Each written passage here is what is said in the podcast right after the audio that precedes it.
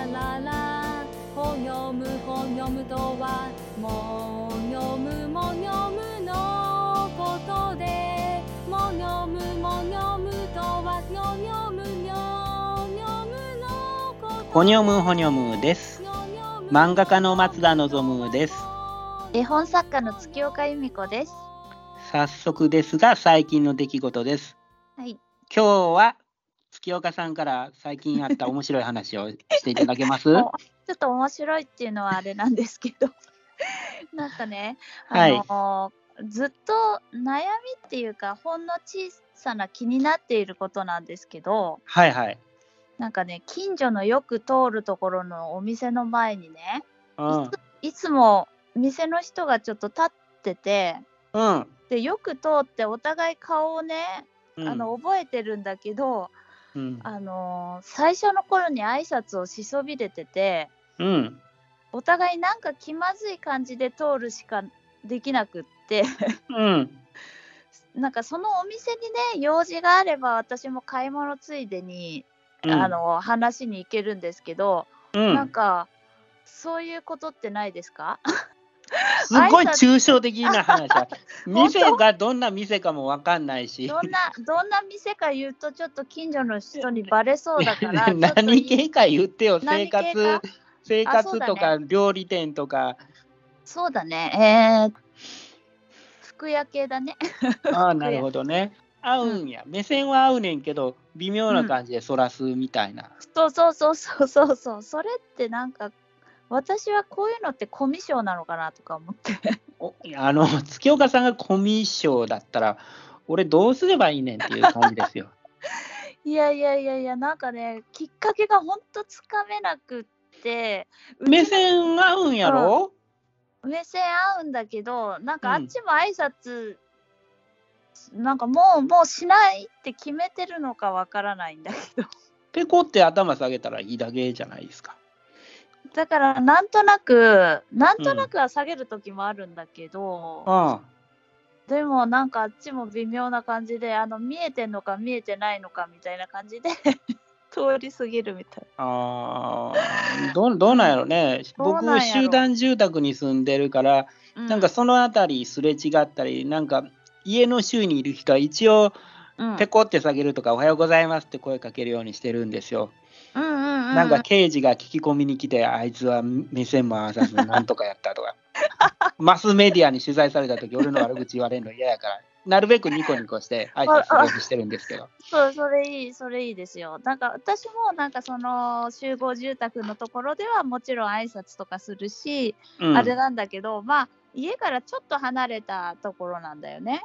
それでうーんこのまあこれと同じ感じで私コミュ障じゃないのかって思うのは、うん。なんかこの長いすごい長い道でね、うんちょっ。と知ってるけど特にそんなに仲いいわけでない人が歩いてくる時にすっごい遠くの方で分かっちゃって、うん。なんか挨拶のタイミングをすごい測ってめちゃくちゃドキドキしながら歩くっていうことがあるんでああ、それはね、僕、ん昨日ね、たまたまね、考えてたんですよ。あー。微妙な時あるでしょ？すごいや。あのすごい。うん、あの僕は大学でいつもそうだった。よ。朝はあー。一番最初に会った時は、おはようとかって声かけるんだけど、うん。2回目、うん3回目すれ違ったら、なんかどんどん気まずくなってく。る。そうそうそうそうで、仲いいやつやったら、おーとか、あーとか、そうなんかあんねそうんけど言えばいいんだけどそう。名前知らん日本画の女子とか、そう。あのいっぱいそう。そう一発目はなんかペコリぐらいやけど、2回目ぐらいからなんか向こうもツンみたいな顔してるし。で、俺がなんかニコって洗って挨拶したら、なんか、キモキモい、キモいって言われそうや。ん。あそれは知識過剰ですけど、いやいやいやいいややそんでもな大学時代どうしてたんだろうっていうのを昨日思い出して、すごく、うん。ああ、やっぱりああいうタイミングとかもあるから、普段から人に会うような場所に、しで仕事してなくてよかったなってちょっと思ってたんだけど、それに近いよようなことだね。そうそうそうそう。で特にその絵とか描いた後って頭がぼやーんってしててなんかね なんかダメなんだよね そういうそういうのでなんかあーなんかすごいドキドキドキドキしてなんかちょっとタイミング測るのに疲れちゃう。あの信信号待ちとか、すごい長く信号待ったりなんかした時とか、ああお互いこう、あっちの信号にいてみたいな時に、うーん、これってみんなそう思ってるのかな？とか、いろいろ。いやー、そのね、う昔はね、昔大学時代とかはよく目が悪いふりをしてたんですけど、なるほど、なるほど。で、目がちょっっと悪くなってきた、よかった、見えなくなってみたいな感じやってんけどな。あー、そっか。でもこ、こっちに来たら、そんなことみんな知ったこっちゃないからさ、住んでる周辺の人たちはね。うん、そうだから、ねなるべく、あのー僕の住んでる建物が見える範囲では挨拶をするようにしてますよ。あー、そっか。もう掃除をしてるおばちゃんからゴミの収集のしてる人とか、もう、うん。あの運搬をしている佐川急便とか大和とかの人とかでも、とりあえずすれ違う人に見え建物の見える範囲では挨拶してますよ。そっか。じゃあ私も頑張って 挨拶できるようになろいやいや、僕よりか多分月岡さんの方が人見知らないから大丈夫じゃないですか。う。うん、なんかね、バイト先とかで制服着てると無敵になるんだけど、その店員店員さんとしてなんかやるから挨拶とかすごいややりやすいというか、まあ店の人として挨拶するから。うーん、ね、その長年顔を合わせてて挨拶をしたことない人っていうのはちょっと、ね、ちょっと変だこれから徐々にできるようにしよう。うんいや、今マスマスクしてるから余計わからないじゃん。そ うそう。マスクしてるとね、またあの知ってる人でも気づかなかったりすることもあるし。うん。いや、僕から言わせれば、月岡さんの顔だって、ずっとその状態だったですよ。そう、そうだよね。まあ、ね目目がね、うん大きいからわかるんかもしれないけど。いやいやいやいいやいやや。逆マスク、月岡さんがして目を隠してたら俺分かんなかったもん。そりゃ、そりゃそうでしょ。どういう状態その仮面舞踏会みたいな。そうそうそう。分かんなかったですよ。マスカレードでは、うん月岡うんさんが。そうでしょでも本当に マスクってすごいよね。長こんな長年ずっとしてるなんて本当不思議な状態というか今までなかったんじゃない、この人類 人類的に見ても なんか。まあね。こんなに長年マスクしてる時期っていうのは、ううんん。ね。津田さんはどうですか？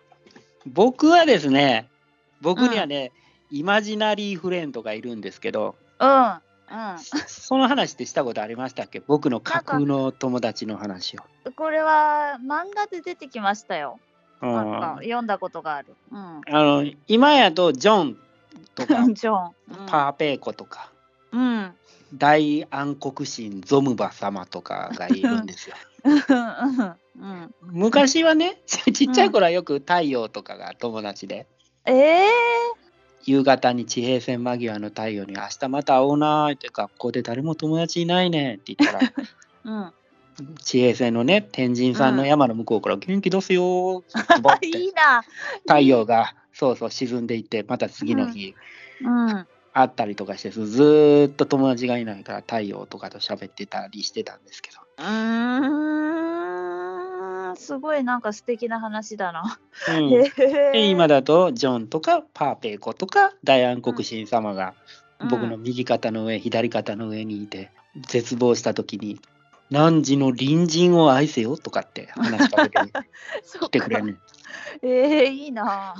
でそのうちのね一人がね、うん水木さんと言いまして、ちょっとまた話実在する実在するかわからないあのなんていうのか僕があまりにもモテないから架空の恋人ごっこをしてるうちに本当は存在してないけれども 淡いに思ってみんながねいる風に合わせて演技してくれてるうちに本当にいるかどうかわからなくなってしまったという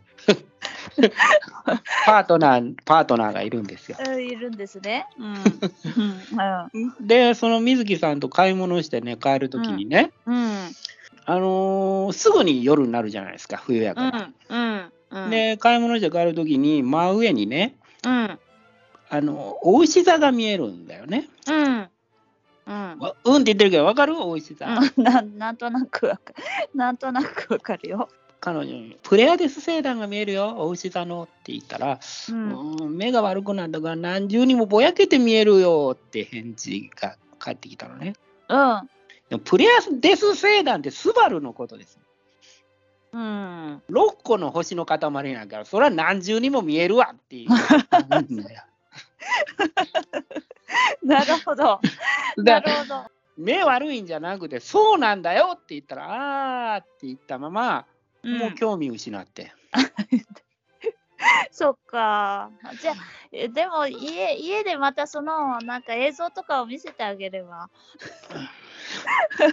いや、女の子って本当にあれなんだよね。星に興味がないんだよね。俺は、あ、火星だよとか、あ、あれは木星だよとか、大犬座のシリウスは8.7光年離れてるんだよっていう話をしても、なんも興味がないんだよ。プラネタリウムとか行った時はその時だけなんとなくあの好きになるんだけど普段忘れてるんだよね。すごく星って好きなのよ。そんで、うんでも、東京に来たら見えないねん。曇ってるのもあるけど、その空気が汚いのもあるけど、そもそも光が多すぎちゃってさ。うん。うん、そうだね。真っ暗なとこってないからなかなか。う。うんんだから、その星を見るために旅行に行くこともあるぐらいなのに、波照間島っていう日本最南端の天文台に行った時南十字座のケンタウルス座アルファっていうのは、日本ではそこでしか見れないんだよ、地平線間際に。うんうん。うん。で、4.3光年離れてて、一番近い恒星なんだよって言っても、やっぱりね、一緒に行った水木さん、ピンとこなくて、ぼやーんってしてるんだよね。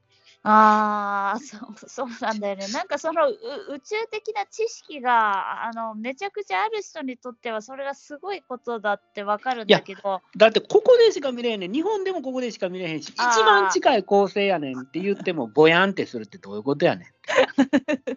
二重三重にすごいやろっていう。ああ、なんだろう、その男女で男だから女だからっていうあの時代でもないけど、なんとなくその男の人ってロマンチストな人が多いのかな、そういう、なんていうか、あうーん、その先までちゃんと見えてるっていうか、ううん想像力がそこの部分ではすごい広いっていうのかな？うーん。あそこに見えてるあの星が舞台で、ジェームス・キャメロンがアバターを作ったのにっていう話。そうだよね。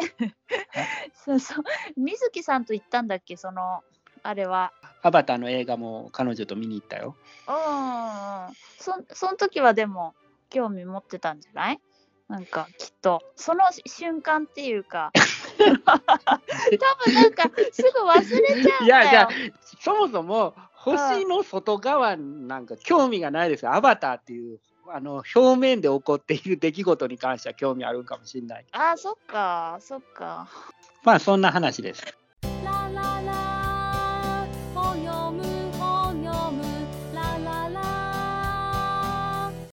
ということでおすすめ本の紹介のコーナーです。はい。今日のおすすめは星野幸信2001夜物語です。はい。月岡さんお読みになりました？よ読みましたよ。どうでした？上下巻すごいボリュームの本を 図書館で借りてきまして読みました。うん。どうでした？星のことが好きな月岡さんからしたらどうやった？結構あのね、やっぱ予備知識がないと入り込むのになかなか、予備知識って何の予備知識だよ。なんだろう、あのーうん予備知識なんだよね。なんだろうえーまあじゃあちょっと、宇宙全体のことというか、うん、その距離感とか、そういうことでしょうかね。うん。うんじゃああらすじをさらっと言いますね。はい。この2001夜物語というのはまあ SF でうん。2001年宇宙の旅とうん。あの1001夜物語うんあ。のアラビアのそういう偶話とかがいろいろ入った話、うん。物語集のタイトルをダブルミーニングしたタイトルで、うん。で、2001年宇宙の旅はアーサー・シー・クラーク原作でキューブリックが監督でうん。映画化されたものなんですけれど、うん。シリアスな SF だったんですよね。うん。で、この2001年宇宙の旅はそういうシリアスな SF の話もありつつ、うん。千一夜物語のようなちょっと奇妙な話もあったりするんですよ。うん。うん。で、大きな地球からた太陽系に進出をしして、うん。いろいろもがいている人類が、うん。戦争とか宗教とか資源の枯渇でなかなか宇宙に出ることが困難だったのが少しずつ新しい惑星を発見したりエネルギーをは、発見したり超高速の技術を発見したりすることで太陽系の外に飛び出してうん。いろんな星に進出するんだけどあまりの星の広さに疲れ果ててまた太陽系に戻りつつあるという大きな流れのその歴史を描いた話なんですよね。はい。この漫画を初めて読んだのは高校1年の時でうん。立ち読みをパラパラってしててなんて壮大な話なんだって衝撃を受けて、へえ。もうその本をそのまま買ってきて第1巻はまだうん。その現代っていうか我々の時代の陸続きの話なのね。それがちょっとずつちょっとずつ未来になっていって太陽系の外に出るっていう瞬間のあたりがものすごくなんかうん。読んでてワクワクしたんですけど、なんかそういうのってうん。月岡さんの中ではなかった。何もなかった。ふーんぐらいやったこれを読んでて。い やいやいやいや、そんなことはない。そんなことはないんだけど、うん。多え？分その、え？うん。こんなこんな星が広がってるんやとか思わんかった？普通？はああぐらいやった？うーん、まあなんか、うん。ところどころあの人間人間臭いところっていうか なんかロビンソン夫婦が出てきたりとか、あのーあのーそういうところの話は結構面白く読ませてもらいましたよ。うんあの人工冬眠とかそういうこと。あー人工冬眠している男がうん。何を夢を見ているのかっていうテーマのうん。短編があるんですよね。うん。そうそうそうそう。それ人工冬眠しているってことは脳死状態になっていることだからうん。し死んでいる世界に向かって魂が飛んでいくんだよね。うん。で死んでいる世界っていうのはどういう世界かというと魂が体を抜け出して宇宙を飛んで宇宙の果てのなんかうん。ひ光る場所に向かって飛んでいくんだけどその時にうん。いろんな宇宙で亡くなりつつある死につつある人たちがそこに向かっていくところと主人公が会うところってロマンやなと思わなかった、あ、じゃあちょっとロマン、そこ、そこは分かる感情はありましたよ。でパッて目覚めたら全て忘れてんの。そう。そうそうそうそう。なんかそういうの良くないですか？そんでその話がうん。下敷きになって、うん。その冷凍睡眠するシーンがこの2001夜物語何回か出てくるんだけど、やっぱり目覚めたら、うん。みんな泣きながら目覚めてるんだよね。ああ、そうだね。うん。うーん。韻を踏んでいるところとか。うん。うん。めっちゃええなと思ってんけどな、なんか、ここ出てきたこの事実が、ここでも生かされてて、ここでもあってっていうのがすごく多いんだよ。うん。うん。最初の方に出てきたさ、うん。あの宇宙の小惑星帯で遭難した男が、うん。宇宙船の遠心力を利用してうん。脱出しようとする話って覚えてる？ちょっと待って。メールシュトローム3っていう話なんだけど、メールストローム3。第4話です。第4話ですか。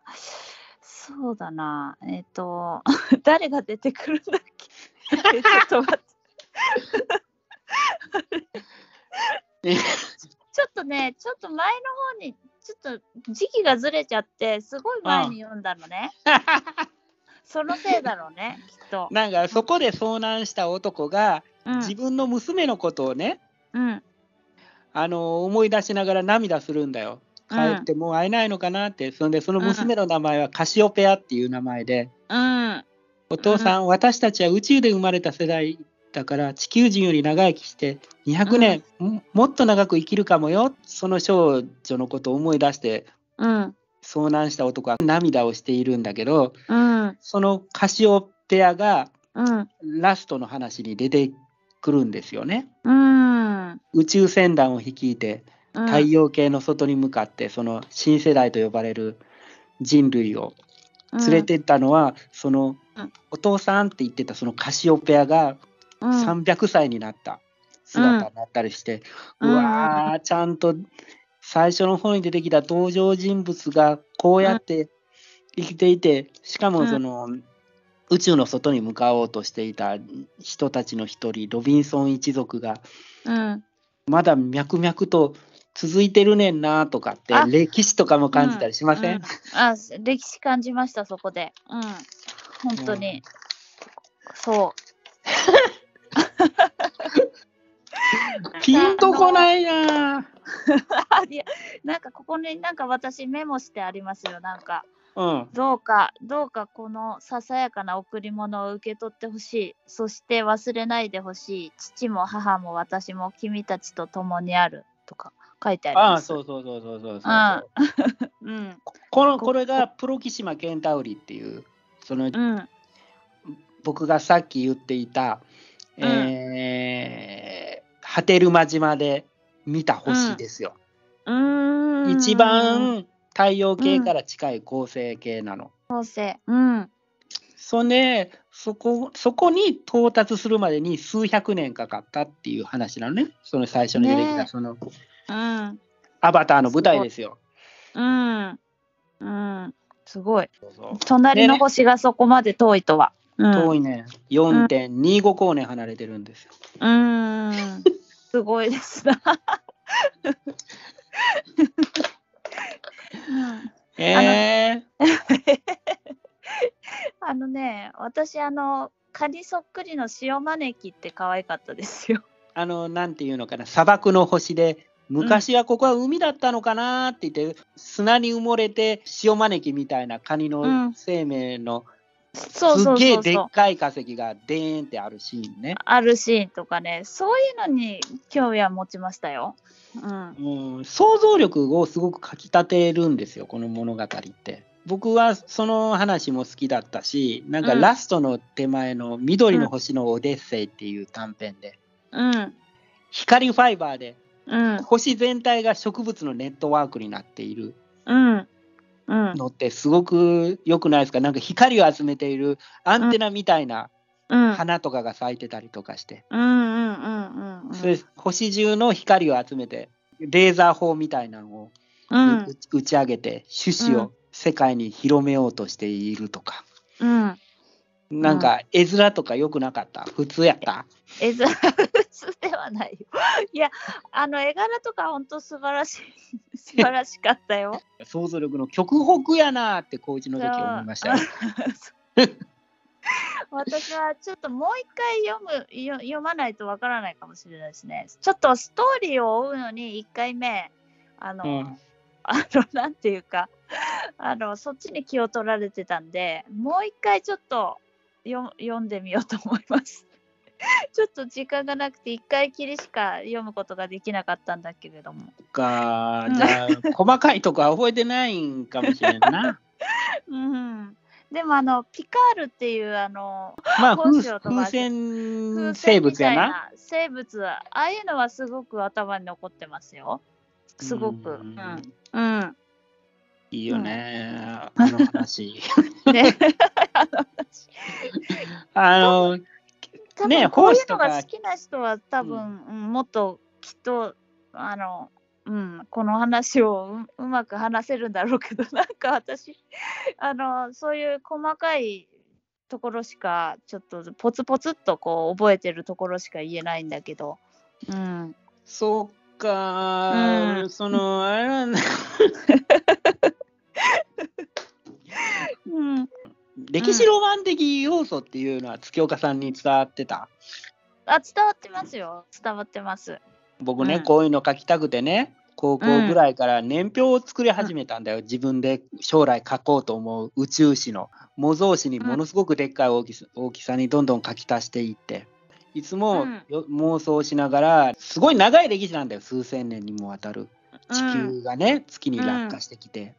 うん、でその間人類は落下する月から逃げようとして太陽系の外に進出してとか、いくつかの船団が地球に戻ってきてずーっと思い浮かべながら夜それでうとうとってしながら眠りにつくっていうのをずーっとそれから数十年繰り返してるんですよ。すごい。ええそうそうそっか、そこまで好きなんだ、すごい。いやそこまで好きっていうかだからその2001は物語も好きだけど、ん自分でもこういうふ自うな物語を作りたいなと思ってやってんねんっていう話ですよ。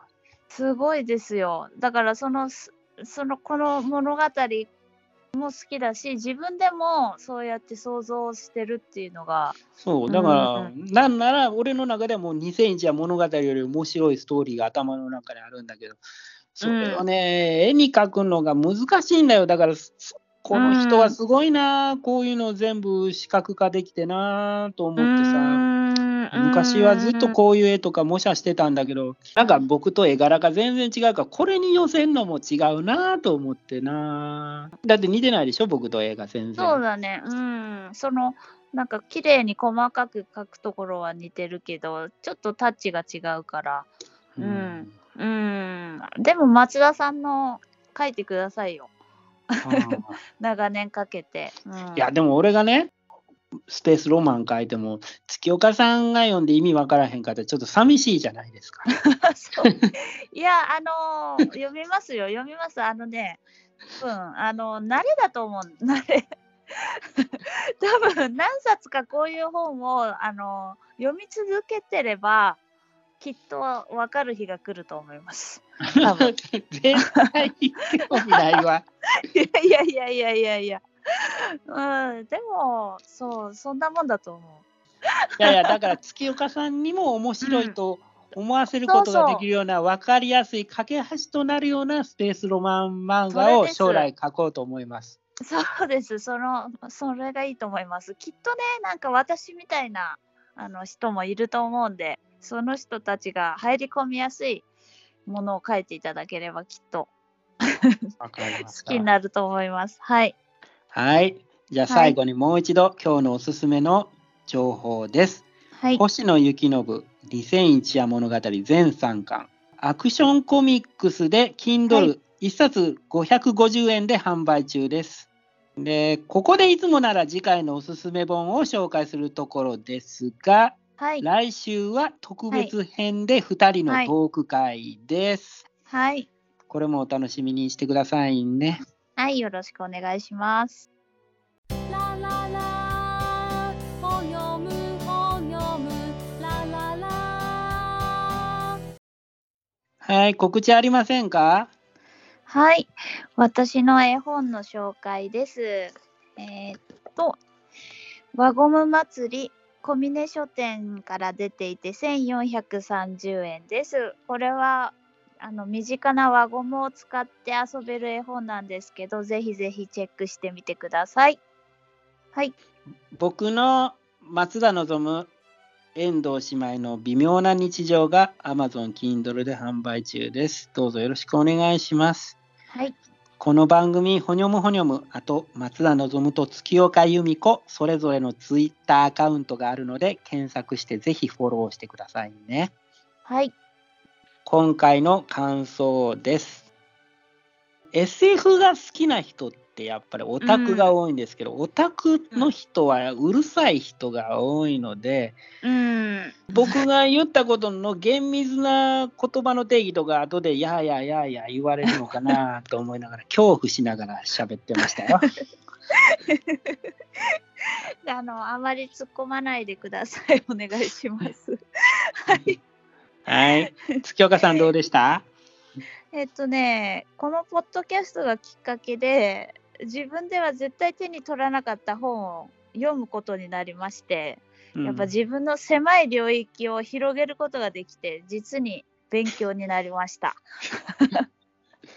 いやこれからは読みますよ。ということで、ほにょむほにょむ第18回、星野幸信2001夜物語、どうもありがとうございました。はい。面白いこと言ってくださいよ、最後。あのー食べ物のね好き嫌いもそうなんですけどね私何度か食べてると大体好きになるんで、うん。なんかこのがっつりした F SF 作品っていうのもあのー今大好きで飲んでる豆乳とかパクチーみたいな感じであの好きになると思うんであの今後期待します。はい。なんだよ、それ。そんな癖強いかっていう。いやあの身近になかったんですよ。なんか読む読む機会がなかったというか。いや、でもね、月岡さんに言う言うとくけど、うん。2001夜物語、まだ分かりやすい本やで、SF の中では。もっと難解やで、普通は。本当にあら。こんなのはまだ分かりやすいっていうか、SF のマニアの中では、こんなのは SF じゃないよ、ファンタジーだよって言ってえー、言われるぐらい、なんか科学的には結構低評価だったりするんですよ。えー、なるほど。じゃあこれをきっかけにまたもっと深い SF を読めばいいということで。うんまあ、うんもっと深くて面白くない SF がありますなるね。ほど。ああ、これは面白いですもこれは。面白い方。うん。わかりました。はい。はい。